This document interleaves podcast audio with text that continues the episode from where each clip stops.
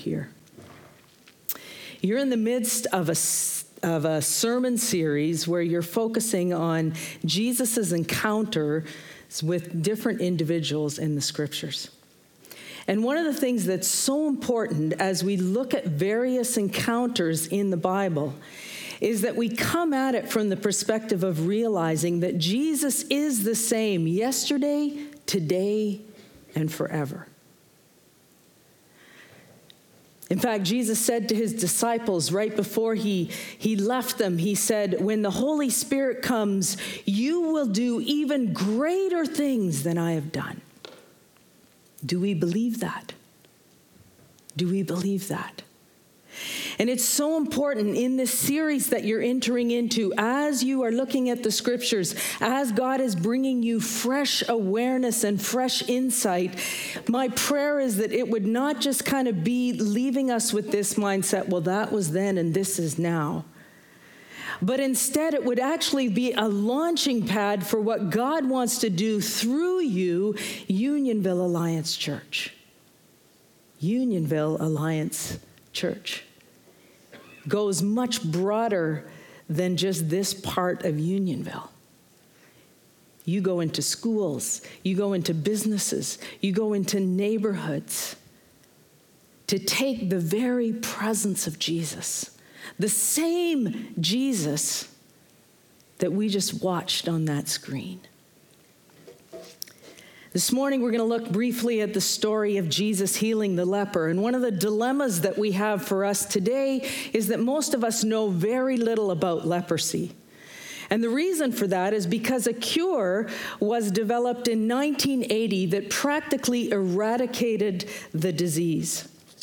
Now, leprosy was a disease sometimes known as Hansen's disease. It was a bacterial infection that would begin in your system and it would result in uh, numbing the nerves around, especially your nose and your extremities, such that you couldn't feel any pain. And so you might think, well, isn't that wonderful? No pain sounds like a good deal.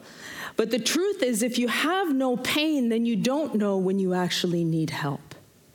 And so, what would happen? I grew up in uh, Eastern. Um, in East Africa and Ethiopia, and I grew up before the 1980s back there. And so, before there was a cure, one of the places that we lived in had a leper colony where they actually would have all the lepers go with their deformities because they would get like an infections, they would get wounds and things that they didn't know needed to be fixed, and gradually their limbs would get deformed. Sometimes they'd have to have amputation, and they kind of secluded them away into a colony.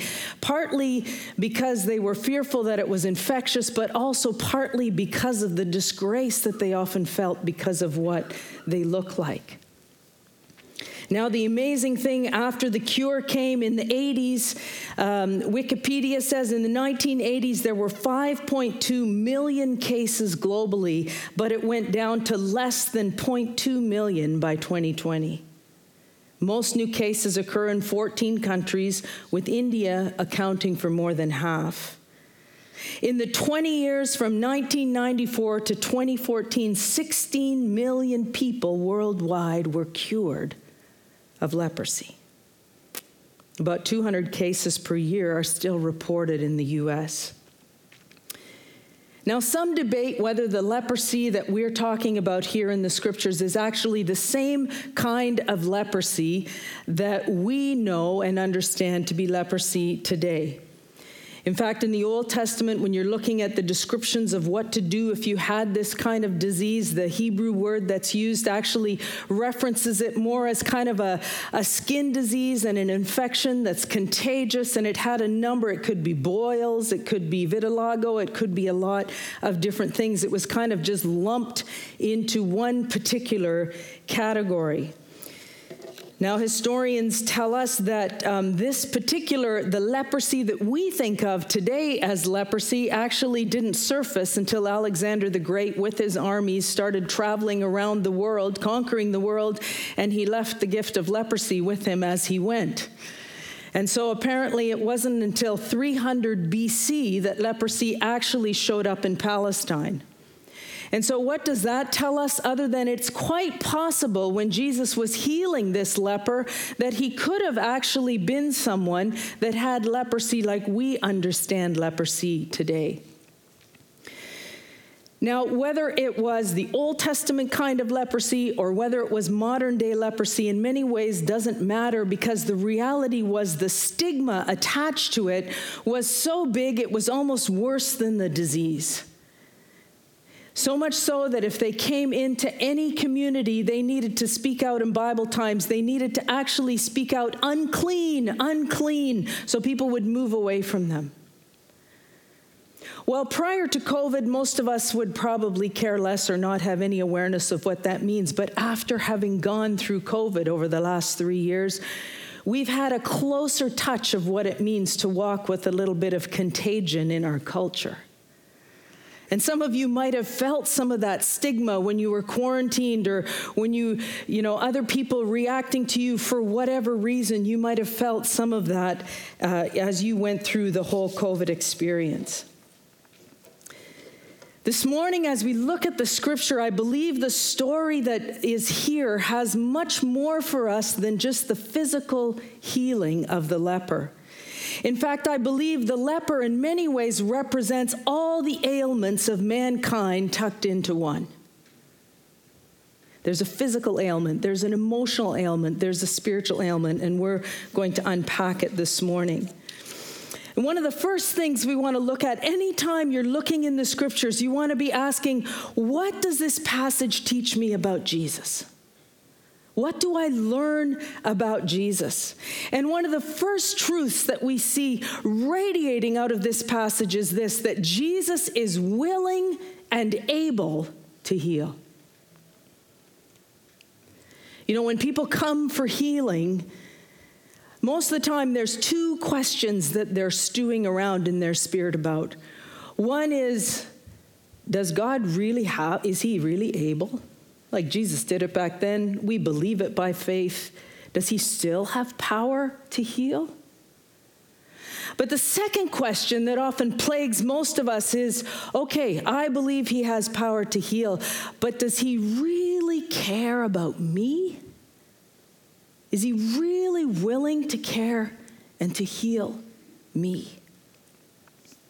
We see in the story with the leper, he radiates that out. He had complete confidence that God could heal. He'd heard testimonies and words of miracles that were happening, and he's going out of his way to find this man, Jesus. His only thing he's not sure of is will is he willing? And that makes total sense in light of the disease that he just had, where he wasn't allowed to even be in the public. Imagine, I have no idea when was the last time anybody had touched this man. We see he comes with an emotional need. The shame was so unbearable, deep rejection. And Jesus approaches him. And the scripture actually depicts it. Um, you know, you have to go, videos are amazing and they help us, but we ultimately get the guidelines and stuff from the scripture. So the order's a little bit different in the scripture. In the scripture, we actually see Jesus reaching out first. It actually says, Jesus reached out his hand and touched the man. And then he says, I am willing.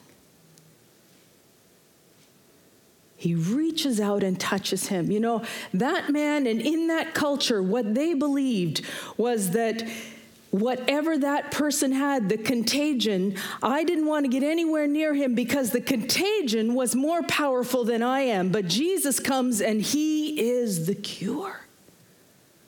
And he comes and he steps out radiantly, ready to step out and say, I am willing, because he's not afraid of the disease.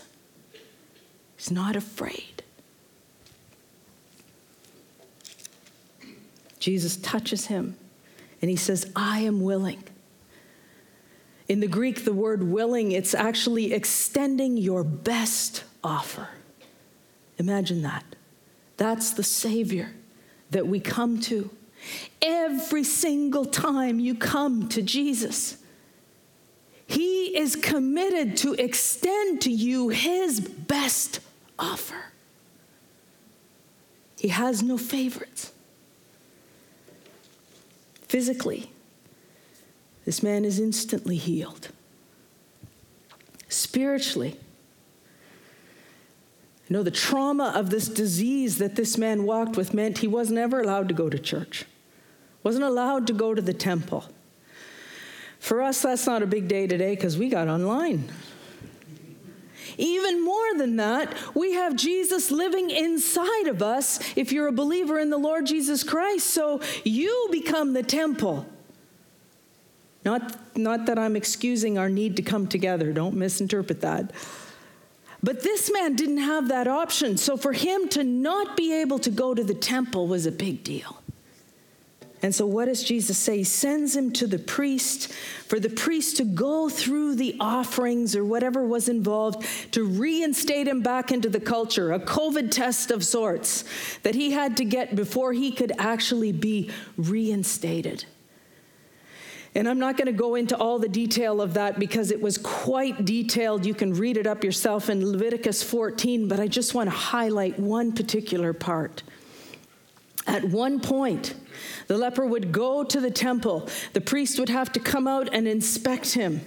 After he decided that he was clean, had these rituals he had to go through bathing, shaving, seven days of separation. Then he comes again, and there's a blood sacrifice that's made. And this is very interesting the symbolism of this. The priest goes and he puts a little bit of oil. Can you imagine? This is almost, they don't show this on the chosen video, but, anyways, he comes to the temple, he kind of sticks his head in, he's not allowed to go in, and the priest puts a little bit of blood on his ear, a little bit on his thumb, and a little bit on his toe. You think that's kind of weird? Well, the ear was basically to declare that he was right to be in relationship with God, that he could hear the word of God and move out in obedience. The thumb was to declare that he was free to touch anything, there was no contamination whatsoever. And the toe was basically the foot that whatever he would go, he would be stepping with freedom, he could go anywhere. But the thing that was most fascinating to me is the priest would first put blood on those particular areas, then he would put oil. Blood is symbolic of the sacrifice of Christ. Isaiah 53 that says, By his wounds we are healed. All of our sickness, our sorrows, our sins put on Christ. But the oil is symbolic of the anointing. The oil is symbolic of the Holy Spirit. There is no healing without the blood. We have no access to the healing of Jesus except for his sacrifice on the cross for us. Jesus, the finished work, the completed work on the cross when Jesus stood up on the cross and said, It is finished, he was saying that about so many things the punishment for sin, that we would no longer have to live under a banner of disease and all sorts of other maladies. What do we learn from the leper? The leper was willing to receive healing. This man was desperate. You know, in the Bible, there's another story of a leper in the Old Testament named Naaman. And he's got leprosy that is keeping him from doing his job. He's not a Jew. The little servant girl tells him to go, and he finds Elisha. He gets to Elisha, and Elisha says, Well, here, this is what you're supposed to do. He goes, I don't want to do that. That's weird. And it's not until he's desperate enough that he receives the healing. I remember working in one of our churches, and we often would have prayer teams up at the front, just like you have. And I remember talking to one of our women who was wrestling with cancer. And I said, Why don't you go forward for prayer? She goes, I'm not doing that. Well, well you know, I mean, the only way, you know, coming up front for prayer isn't the only way to get healed, but how desperate are we? This leper manifests before the globe that the risk that he put himself in by coming into the community to even seek Jesus. shows the desperateness that he came with. But the other thing that sh- it shows is he was a worshiper. He comes and he kneels down reverently, and the word that used there for worship is he's going to kiss, to kiss the feet of Jesus. You know, you have the story of the 10 lepers that was read for us, and very different than this man. They stand at a distance and yell, Master, have pity on us. And Jesus does. He says, Go, and as you go, go to the priests. Says the same thing that he says to the one leper. And the scripture says, As he went, he was healed. Only one comes back to kneel before Jesus. Our sense of worship before God is so important. You know, some of us maybe we're wrestling with God hasn't answered our prayers, and we're going to get to that in a few moments. But a question that we have to ask first of all, how desperate are we? The second of all, where am I at in my relationship with God? Do I revere him? Or do I am I just hoping he's some kind of help desk I'm just going to check in, get what I want and I'm out of here? The healing that Jesus offers is holistic. I had an opportunity to pray with a neighbor of mine. The man didn't was not interested in God at all. They wouldn't even celebrate Christmas.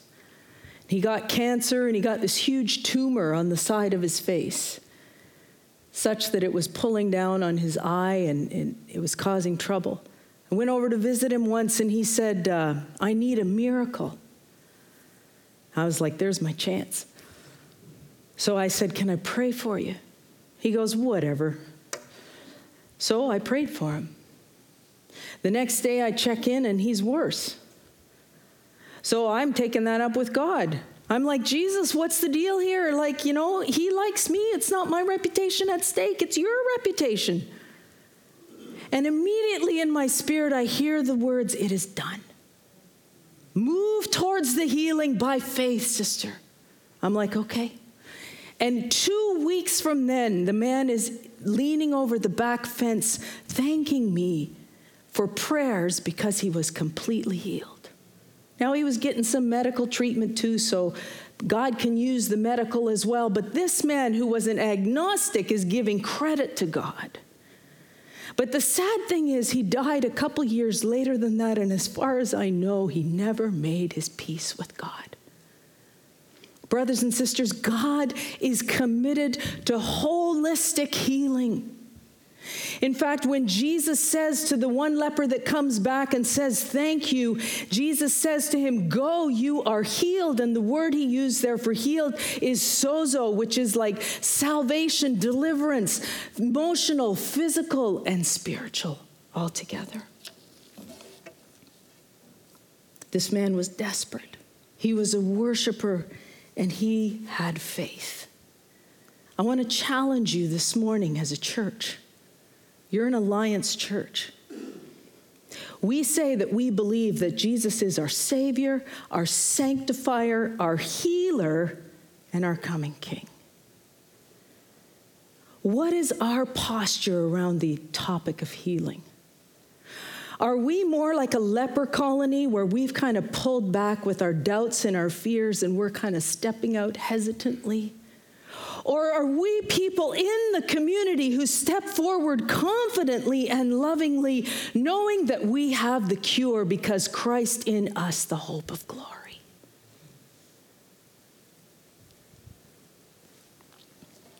The disciples. Well, Interestingly enough, in this story in Matthew, there's no mention of the disciples, but most likely they were there observing, and most likely quite similar to what we just saw in the video clip but they're learning. And we're learning. We're the disciples of the Lord Jesus Christ, and we are learning to become healers in Jesus. And you know what? There's two ways to respond. We can respond like the disciples, where we're so afraid of whatever's coming to us that we draw back in self protection, or we can step out by faith in confidence, not exactly sure how God is going to do this, but by faith, we're going to step out.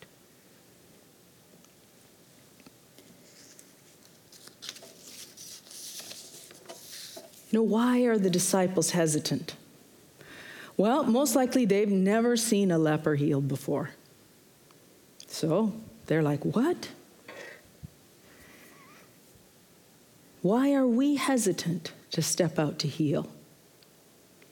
Well, sometimes we're not convinced that we have the cure.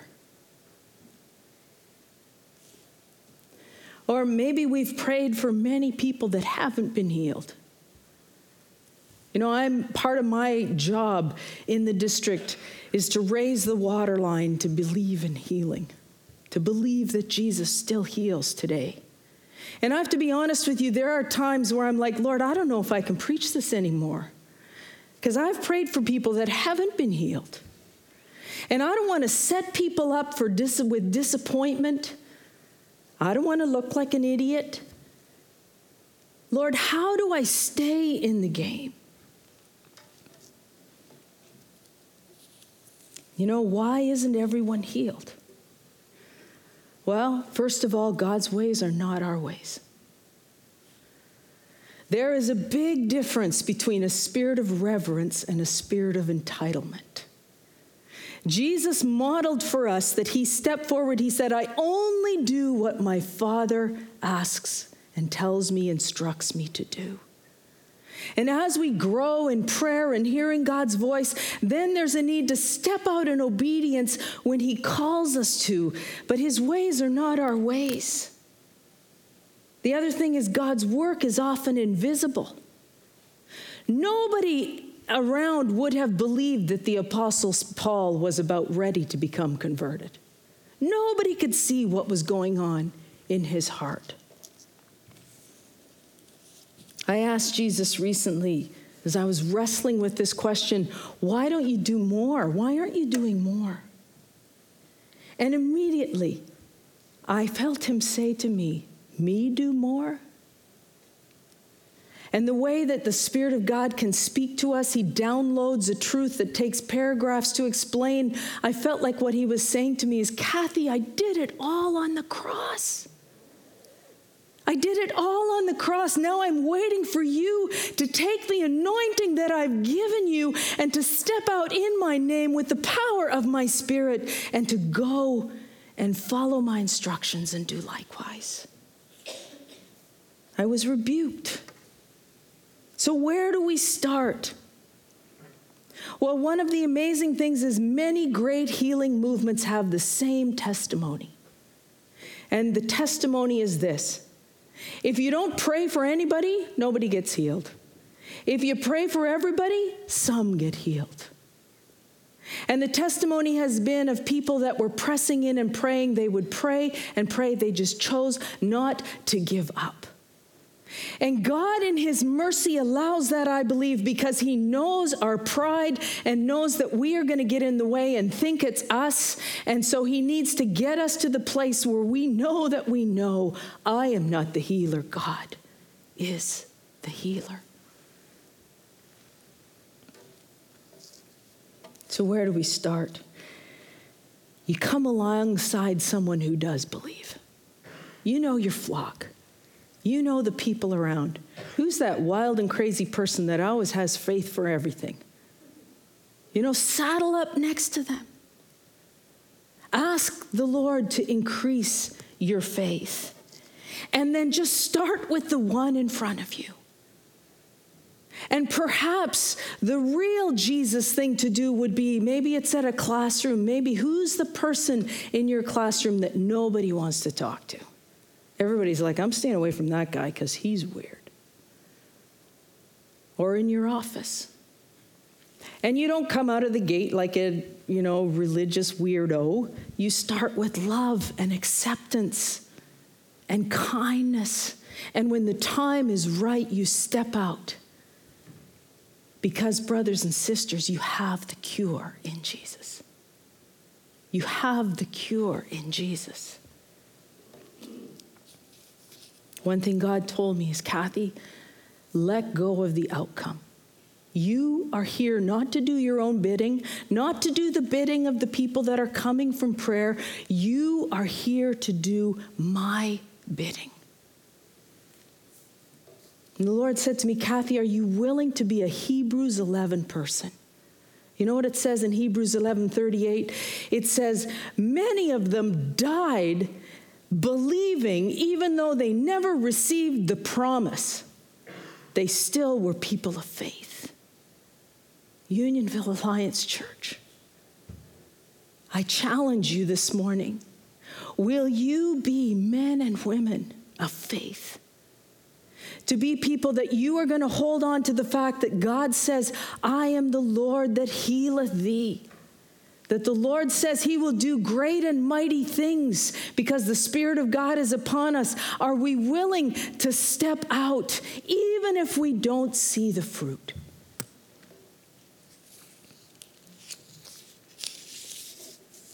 Jesus wants to say to you this morning, He is willing.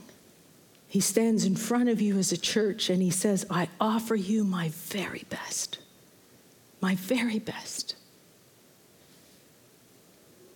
The worship team is going to come and they're going to sing this amazing call, song called I Speak Jesus. I speak Jesus over my family. I speak Jesus over my city. You know, one of the things that I love about a loud band like this is nobody can hear whatever I'm saying or singing in my little corner. And what that means is that I can be interceding and praying. And often I find worship, eh, worship music, there's a time, yes, I'm focusing on Jesus, but often it's a powerful time to step out in intercession and say, agreeing with the words and declaring. And I want to encourage you as we lean into this song, and you know, hopefully the band's going to amp it up a little, that we would be speaking out Jesus over whatever God is putting on your heart someone in your family, someone struggling with an illness, someone struggling with depression. That maybe it's you, you're like, Lord, I love what she's saying, but I'm not there. And you're like, Jesus, come and speak Jesus over me so that I would step out with confidence and anointing. And I believe there's going to be a team of people up here after for prayer. Pastor Daniel told me on February 26, you're going to have a specific healing time where the elders will be available to pray for you. And so, Father, we come. We come very, very aware that we struggle to believe. We come very aware that we're hesitant, that we're probably more like the 10 lepers than we are the one. But we come and we ask you, Jesus, to change us. Lord, we don't want to be people that are hogging the cure. And so we need you, Spirit of the living God, to come and to awaken us and to use us for your glory. In Jesus' name I pray. Amen.